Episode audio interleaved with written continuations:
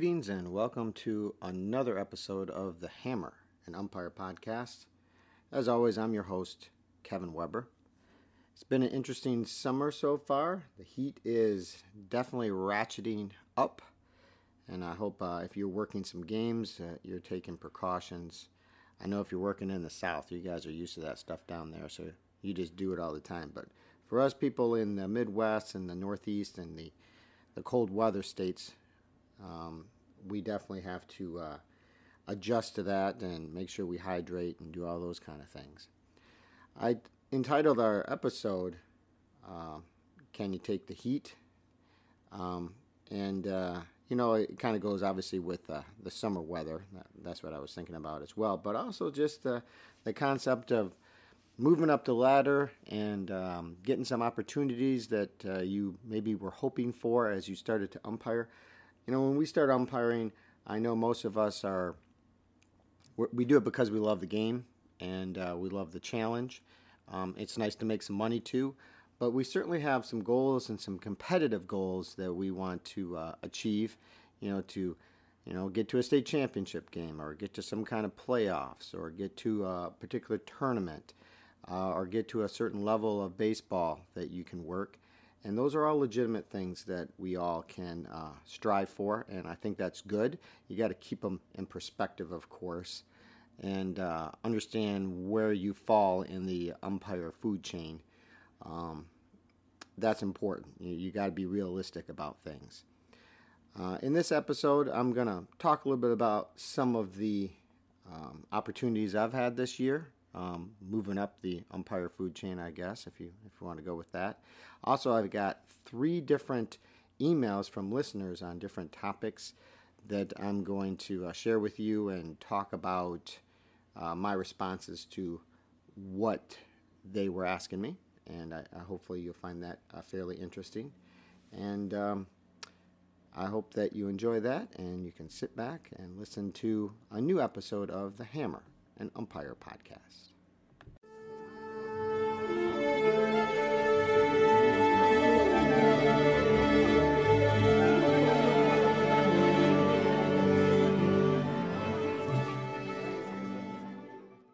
Well, I was pretty lucky this past season, 2022, with uh, some of the assignments I was given. Pretty blessed. Um, I was able to work a few uh, D1 games, which um, I was very happy to do, and things went pretty smoothly with those. and also, um, I was able to work two postseason tournaments. Uh, first, I worked the uh, 2022 GLIAC tournament in Gary, Indiana. Now, the GLIAC is the uh, Division Two, NCAA Division Two uh, league here in Michigan that also has a team in Indiana. So they held it at the the very very nice minor league stadium in Gary, Indiana. Now Gary, Indiana itself has its issues, but the stadium and and the the tournament hosts and everything um, did a really nice job and we had several games over um, Thursday to Sunday and went all the games. We even had the if game worked four man for all the games, and I was uh, lucky to be part of a tremendous crew with some great umpires, um, and uh, learned a lot of things from them. Uh, we did a did a pretty nice job. I, I think we um, got our calls right. Um, we were good on our rotations. We weren't always perfect, but uh, maybe a little late here and there or something. But uh, overall, we did a heck of a job, and um, I think that the, the teams themselves were, were pleased with the umpiring efforts.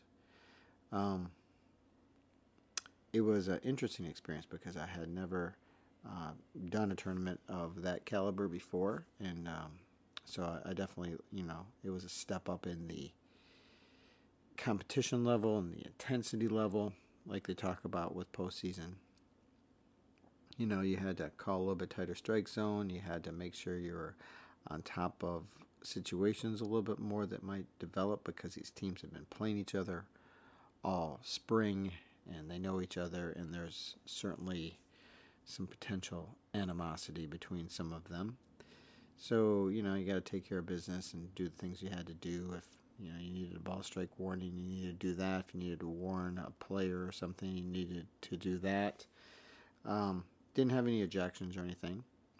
Um, like I said, I worked four man, so I had one plate um, that I did, and I worked third, second, and first two times each, and um, gained some valuable experience there that I hope um, serves me well down the road when I get some other opportunities and maybe work some four man.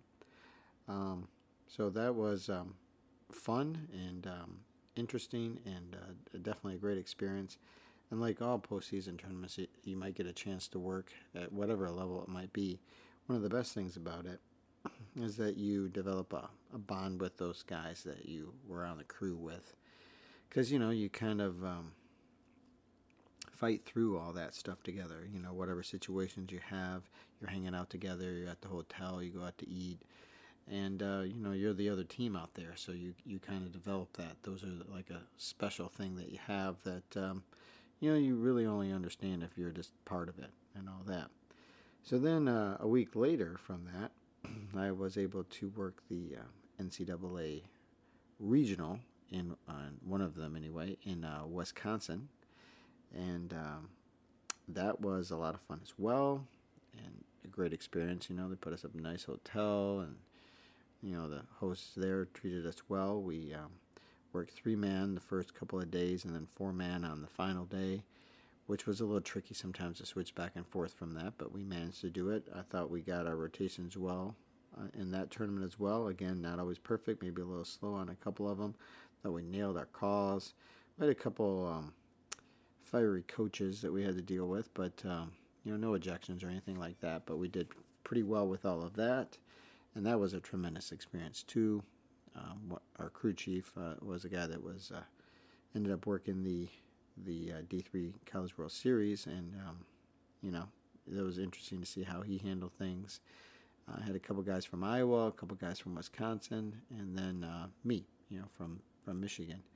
So that was tremendous. Um, I hope that I get another opportunity to do that and maybe move forward in that tournament. It's a goal of mine to maybe try to get to the D3 College World Series at some point. That'd be great. I know it's tough. You know, there's no guarantees out there. Who knows if I'll even get a regional next year? You know, I hope I do. And then you got to probably do that enough, I guess, and maybe get a super regional, and then maybe get lucky and, and get that College World Series at some point. But you know, the the D three or the maybe the NAIA is something that I think is a, a, a reasonable goal that I might be able to achieve. I don't know about D two. You know, you never know. I guess D one. I know it's it's very tough to to get postseason, and any of the guys end up in Omaha nowadays. From what I hear, if you didn't work at least Double A in the pros or higher, your chances are very very slim uh, of making it past maybe regionals. Um, I, I mean, I don't think you'll have much of a chance to get like a Super or the College World Series at that level. So I, I know that's the case. I'm not looking at that. I mean, man, if I can just, it's great if I can just get any kind of D1 games or any kind of D1 series. I'm, I'm happy with whatever I might get. I know I'm pretty lucky. Um, yeah, you know, I know I've worked hard at it, but there's a lot of guys that work hard at it too. So, you know, you got to be appreciative of the opportunities you get, and you got to be ready for it. Um, and that kind of goes with you know the the title of this particular episode you know? Are you ready for the heat right? Are you ready to step it up when you get an opportunity? Um, i can't say like i was i was pretty confident that you know i, I could handle the, the GLIAC or the ncaa regional.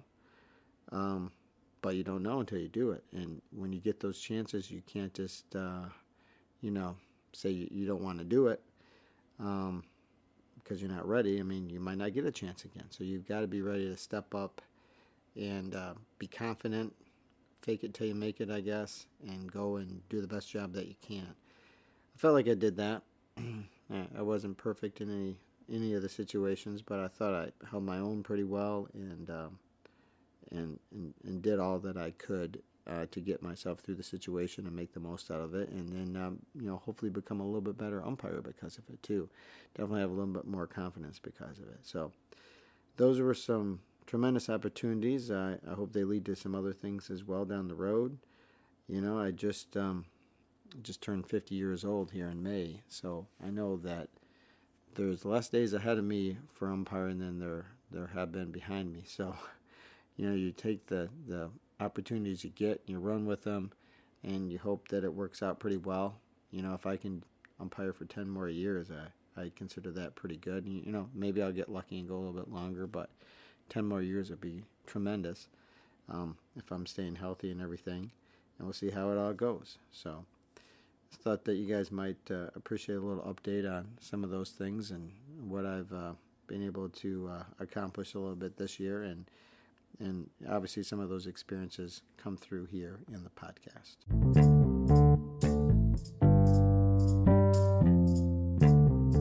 Listener Dan Steinberg sent me an email uh, with a few questions on it. He's a first year umpire.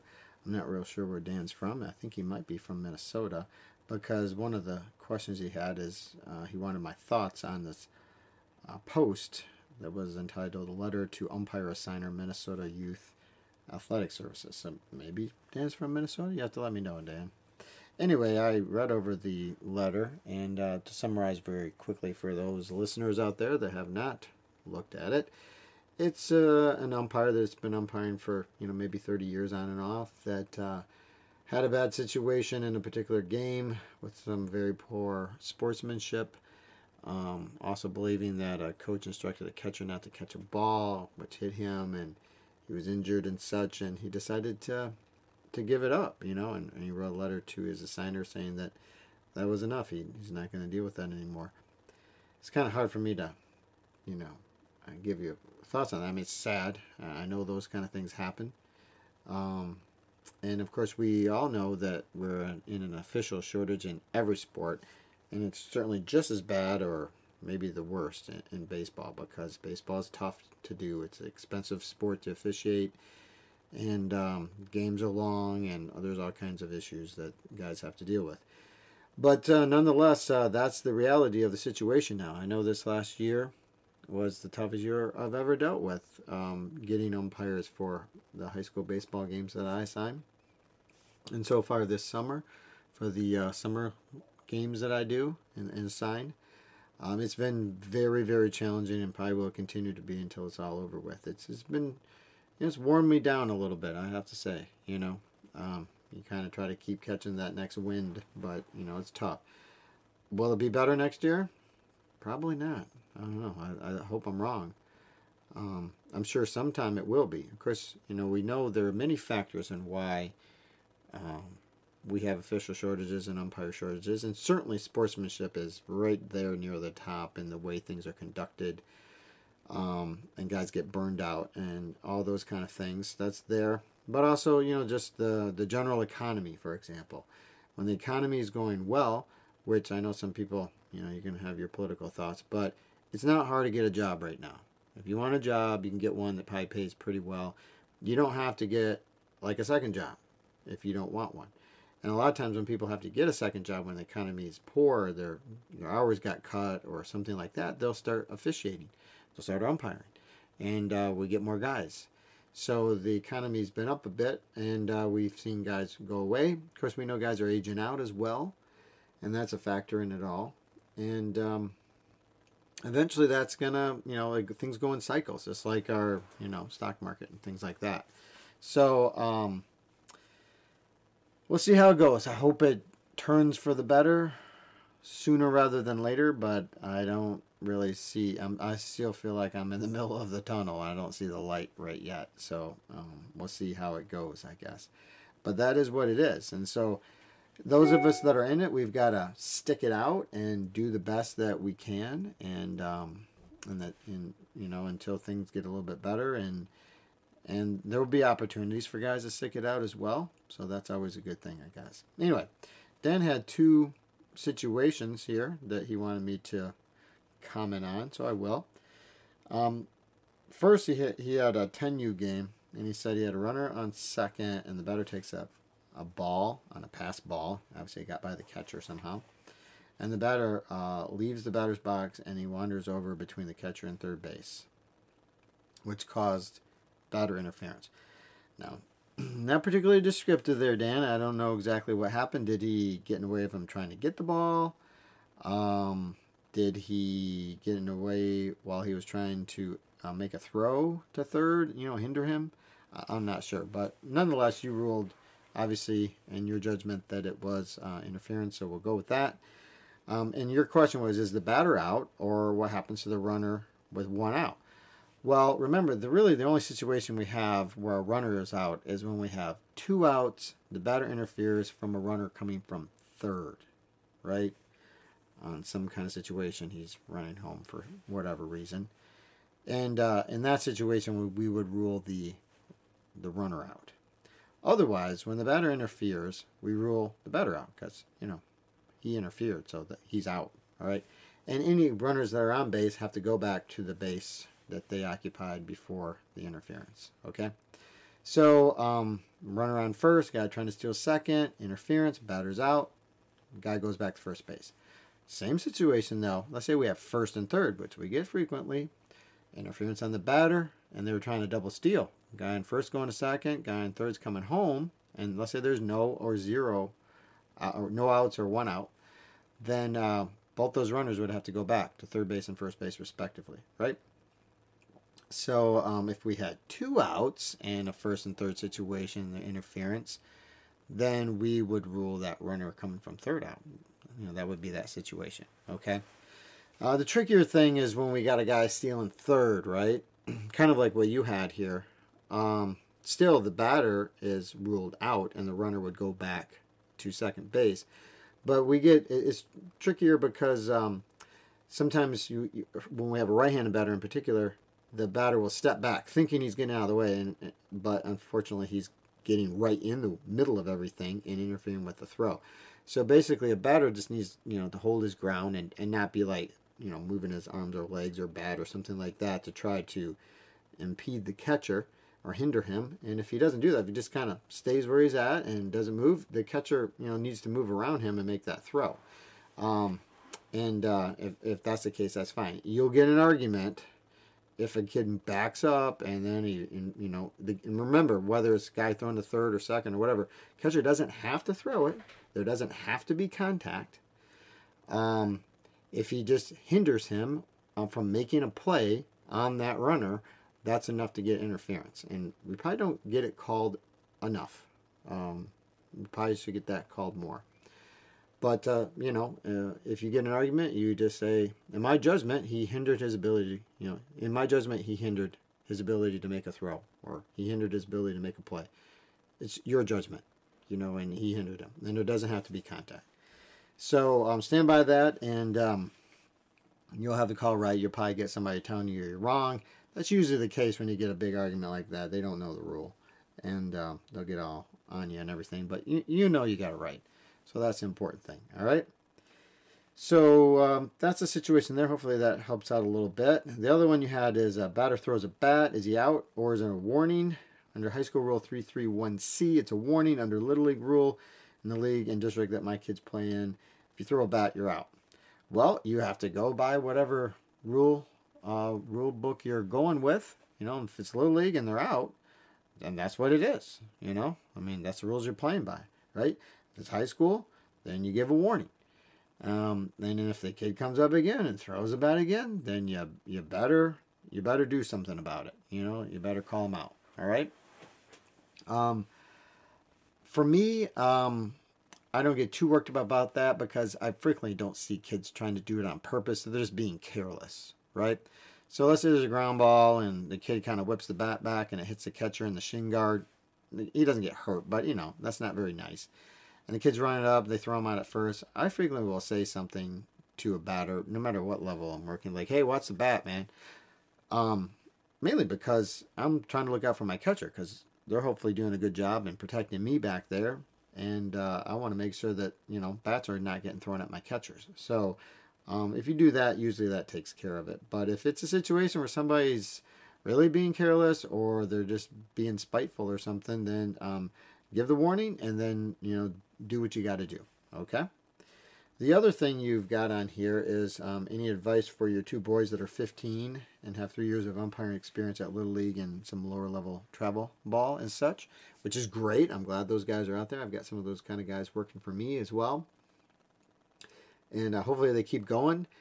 Um, obviously, you know, they, you know, if they can get to a camp and do different things or, or learn different things from veteran umpires about positioning and getting calls, you know, more calls right, that's great. But to me, game management's the biggest thing that they can learn.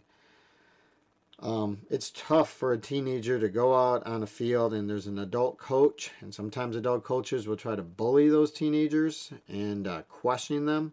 So they have to use the tools that they um, have provided to them, like giving warnings, ball strike warnings, or anything else that might deserve a warning, following through with those, ejecting if they need to, you know, and uh, being professional about it and not getting too emotional, but uh, taking care of business and standing the ground and not taking any any uh, garbage from anybody out there. So, um, as a person, you know, as a father and a person that umpires yourself, I'm sure you understand that. And that's probably one of the biggest things that you can uh, get to them and talk about those kind of situations, those typical things that happen frequently, you know, sometimes almost every game with certain um, coaches. And um, you might even just know certain coaches that you deal with frequently and how you're going to handle those and uh, if you do it the right way, then um, it'll make things a lot easier, and that'll keep them umpiring as well because they won't have to, um, you know, you know, feel bad about themselves that they can't handle the situation. When you feel like somebody's putting you down and bullying you, you're gonna you're gonna stop doing it. All right. So that's my advice for for your boys there, and, and have them keep umpiring, man, because those kind of things those are the kind of things that you can use in your life too you know as you move on and and have to deal with challenging people. Um, the skills that you can learn uh, on a baseball field as an umpire can definitely translate to things in your life as as your kids grow up and, and uh, become young men all right? So thanks for the email dan. I appreciate it and hopefully um, that kind of hit the spot for you and uh, and let me know where you're from and you know when you get a chance.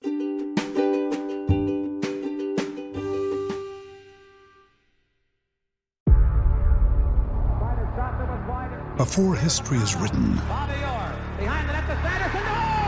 it's played. Before it's frozen in time, it's fought one shift at a time. Before it's etched in silver it's carved in ice. What happens next will last forever. The Stanley Cup Final on ABC and ESPN Plus begins Saturday. Got a message from Kevin Banes. And it says, I'm a 62 year old guy just getting into umpiring after coaching sons and grandsons. I'm only gotten about 100 games under my belt, mostly 12U and USSSA. When working the bases and a two man crew, I've always thought that it made sense to work from the C position with a man on first. We see a lot of balks and a lot of throws to first. I've done it a few times and it seems like it is easier. Watch for the balk. If there is a throw to first, I'm already looking in that direction. I pick up a steal quickly, and my field of view is great for ball put into play. How badly would an instructor beat me up if I ever brought this up um, at a clinic? Not that I would, and not that I could find a clinic in my area. Yeah, I'm not sure where you're from, Kevin. You have to let me know. Anyway, thanks for your time. Just found your podcast a week ago, so and he's going back and listening to things. Okay. Well, um, I don't think that would go over very well. Um, umpire mechanics, um, whether you're looking at like high school mechanics, college mechanics, professional mechanics, and two man, we are in the B position. The main reason we're in the B position, remember, is uh, because our most likely play that we're going to have the boss put in play um, is probably play at first base, right? Ground ball, and, and they're going to throw it over the first in some fashion or another. And so we're a little bit closer there. And so that's a little bit better than being in the C position. So that's our main priority. Also, when you are in the B position, you are closer to that play at first base. You're not, you know, several more feet away on the other side of the pitching mound. So that's a more believable call, whether the guy's safe or out, because you're closer to it. Um, if you are in B or C, you should be, you know, hands on knees, um, looking at the pitcher and, you know, kind of straight toward the, the plate, right? You know, lined up toward the, the, the batter and the catcher and, and the umpire and everything there. So I don't really feel like you're looking at first base better for a potential balk. I mean, I feel like you can look either way. You're either looking a little to your right or a little to your left, whether you're on the B or C position. So I don't know if I really, um, I don't really agree with that necessarily. But um, if you're in deep C, I think you know what you should not be. You know, deep C being like you're facing the foul line, you're parallel to the foul line, which um, that's more of a three and four man thing. Um, mainly more of a three man thing.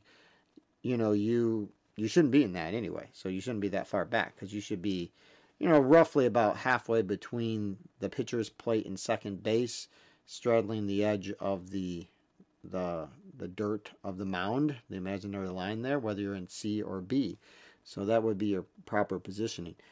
You know, if you um, are able to see some minor league guys work or, or others there, or maybe some college guys as well, those two guys usually step up and take like a you know get step up and turn and and get a look at first base on a pick play um, because you only have so much time to do that and you know you're looking for where the most likely spot of that of that play is going to be which is usually on the you know right field side of the um, you know the front of that bag there you know that's facing second base because if you have a smart base runner they're going to dive back in or whatever and try to get their hand as far away from where the first baseman is, which is to the, you know, the outside of the bag there. So that's where your attention should try to be if you're looking over there. So, um, yeah, I don't know. I don't, I don't quite agree with that. I mean, I, I understand your reasoning. I, I see what you're saying, Kevin, that it might seem that way. Also, um, your throws and such, um, you might you know, there's uh, advantages and disadvantages to being on the C side or the B side when taking a, um, a play at second base on a steal. And uh, in general, unless you can work more toward the middle, it's better to be on the B side and be able to work toward, you know, you're automatically going to be in the middle, the glove's going to be at you, and the play's right in front of you. Whereas if you're on the C side, you're more easily to get blocked out by that infielder particularly a shortstop, but that infielder um, making that play. Okay, we can go into more detail about that, but um, there is um, some reasoning behind all of that. Okay, so bottom line, uh, I believe you should be on the B side. Okay, uh, there's a there's um there's a lot of time and history that has gone into proper mechanics, and they've changed over the years, and I'm sure they'll continue to change here and there as well. But uh, the general consensus from a lot of guys that are a lot more knowledgeable about umpiring than me have concluded that the best spot that we have come up with right now uh, when the guy's on first base and two man is in the B position. So I would stick with that. Okay? Um, it might be different for, you know, a non 90 foot, 60 foot, 6 inch kind of field if you're working some lower level games and stuff. Um, you know, maybe on a 12U field that sometimes could be possible. I understand that. But I think you should, you know, try to get yourself as used to as possible the B position. Okay? Well, hopefully that helps out. I appreciate your your question and um, it was definitely something interesting to think about. All right. So I got an email from Kevin Frenia. Another Kevin sending an email. Must be a popular uh, umpire name, I guess. Anyway, Kevin's from southern New Jersey, so I appreciate your email, Kev. Uh, he says, I found your podcast. I'm really enjoying it. This is my second year umpiring at the high school level, and I'm starting to get some lower level varsity games. Something I haven't dealt with in the past is maintenance of the lineup cards. Can you review our responsibilities and offer any tips to keep things clear and concise in the heat of the battle. Thanks. Keep up the great work. All right. So, um, you know, there's different ways you can, you know, do your lineup cards, and I, and I, I do feel like you gotta kind of find your own method that makes sense to you. Um, there might be a possibility down the line if you had a game that was uh, stopped and was going to be picked up later, uh, that somebody might have to decipher your lineup cards a little bit. So, you know, that would be good if they were clear, but that doesn't happen too often. All right. It's usually you that has to figure things out. So, um, first, you should be taking lineup cards. Even if it's a game that doesn't seem like it's that big a deal or something like that, it's just to give you some lineup cards because you never know when you're going to have some batting out of order situation or whatever. And if you don't have an official lineup card, it's very hard to rule on those situations. You got to go to the home scorebook and you're just going to have a big circus act going on. Okay, so do yourself a service and you know if they come up there and they don't have one say hey can you write one down for me? I mean you want it there to make it official. That's not really what the rule book says but have them get you something all right? Also remember technically when it's a batting out of order situation it's the last name of the player. Yeah we do a lot of things on our lineup cards most things with the number. Number 14 is pitching number 22 is going into play short that kind of stuff. We write that stuff down. But when it when we cut to the chase, if there's an issue, it's the name of the kit. If they had the wrong number for Smith, it doesn't matter. If somebody comes and says, hey, 22 hitting, it's supposed to be 24, and they're like, oh, yeah, no, he just wore a different jersey because his had blood on it or something. I don't know what, you know, whatever. That's fine. It's about the uh, name, okay? If a coach uh, gives you a lineup and like he has the wrong number next to the guy by accident for some reason. Doesn't matter. Just make a correction. It's the name that matters. Okay. So um, you need to first when you get the lineup cards at your plate meeting, make sure that they are proper. They got the right number of players. Uh, if they're using a DH, they've got it listed correctly. A lot of times I will circle the DH, you know, and make sure I've got it. Say, hey, this person is DHing for them in this spot. I see that there and you know confirm that kind of stuff. Um, frequently I like to know the name of the catcher. Sometimes I'll ask if it seems appropriate, but a lot of times I won't, or I'll know ahead of time if I look up some rosters and such. Okay. Um, on the lineup cards, you know, um, you should come up with your method. A lot of times, if you know there's in the second spot, um, and there's a, a, new guy coming in, and he's number 22, I just put number 22, and then whatever he's doing shortstop four, you know, dash four, fourth inning or something like that when he came in. All right, those kind of things. I don't write the last names because I don't know them, you know, and they're usually not listed on. And sometimes they are listed at like higher level colleges. They'll have their own printed out, and some high schools will do that too, where they'll list all the kids. But a lot of times they don't. So you just got to put the number. If you've got a new pitcher coming in, uh, especially if it's DH, it's easy. Sometimes you can list it at the bottom. You put the number, what inning he came in, pitching, you know, six, sixth inning, whatever you want to do. So you have it all listed down there. If you're working games that have courtesy runners and things like that, then you should you got to write those down as well, right? So you know, a lot of times I'll put like CR dash C, like courtesy runner catcher. Then I'll put number four, whatever it might be. CR dash P pitcher, right? Number 13, you know, whatever it might be. So I know that I write it. I might write it anywhere on my lineup card, usually at the top someplace. Got to keep track of conferences on there. That's different for different levels. If you work in high school ball like you are Federation, they get their three conferences. It's pretty straight up. So you just write down, you know, conference, second inning, you know, put number one batter, you know, whatever it is. And, and then you should make sure you're keeping track and telling the coach when he comes off the field when the conference has ended. Um, you know, let's say the coach is Joel. Joel, that's your first, right? And you know, if it comes out a couple innings later, Joel, second conference. Um, if you have a press box and things like that, a lot of times you'll point, you know, you'll point to the, you know, two, give them a number sign two, tell them this is second. You can point up there as well, or you know, signal up toward the press box as their second. That's what you're supposed to do. If you feel that's appropriate, you should do that. If you're making changes, you should, uh, you know, write it down. If it's a new pitcher, whether he's coming in or if he's starting an inning, um, then you give a little wave with your lineup card or whatever, or just a wave with your hand or something at the press box if there is one, all right? And then point at who's coming in. You point at the pitcher, he's coming in. If there's a new first baseman, you wave there, point at first base, hey, new first baseman. Whether they announce it or not, that's up to them, you know, but you told them.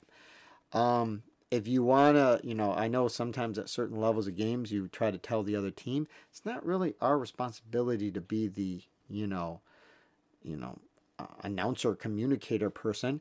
It's you know uh, for all other positions. You you might you know a lot of times they'll do it themselves, but you might tell them, particularly when there's a new pitcher. Hey, we got a new arm here. 14's pitching now. I might just kind of stand for. I'm not going to walk over to the dugout. Okay, don't walk over to the dugout and say, hey, um, they have number 14 in at shortstop, and then we got a new pitcher. It's left fielder. Came in and he pitched. Don't do all that stuff. You can just say, we got a new pitcher. If they're switching positions or a guy comes in and it's unannounced, the guy's in the lineup. If he comes at the bat, he's fine. It's like sometimes people get worked up because it's like, oh, that guy came in last inning to play third base and now he's leading off the inning. Oh, they didn't tell us he was playing third base. Well, it doesn't matter. You know, an unannounced sub, um, substitute is legal, you know, as soon as he's in there. Okay. Um, batting out of order stuff is what we're more worried about, but there's no penalty and stuff for that. It's nice if they tell you. If you see that, you can tell them, hey, new third baseman over there now, if you want to do that. But don't be uh, getting in the habit of like walking over into the dugouts because only bad stuff usually happens when we're over there by the dugout. So don't do that. Don't be one of those kind of guys. All right. I don't know if that's what you're looking for, uh, Kevin. Um, those are a few suggestions I have off top of my head. There's some specific things you wanted me to talk about. Um, then I certainly would go into more detail. I know some guys have very specific methods on how they do their lineups. I have a lineup card holder that I put my stuff in. I have a, a nice uh, red pen that fits in there nicely. That's um, you know writes well and writes well even if it's wet and things like that. So you got to kind of get the right stuff to make it easier on yourself. Um, but you know, do whatever seems to work well for you and makes it manageable. Pencil and stuff doesn't really work. Um, red usually works pretty well because most guys don't always write stuff in red, so it's easier for you to keep track of what you've got going on. All right. Once again, thanks for the email. Appreciate it. And I hope that that was helpful.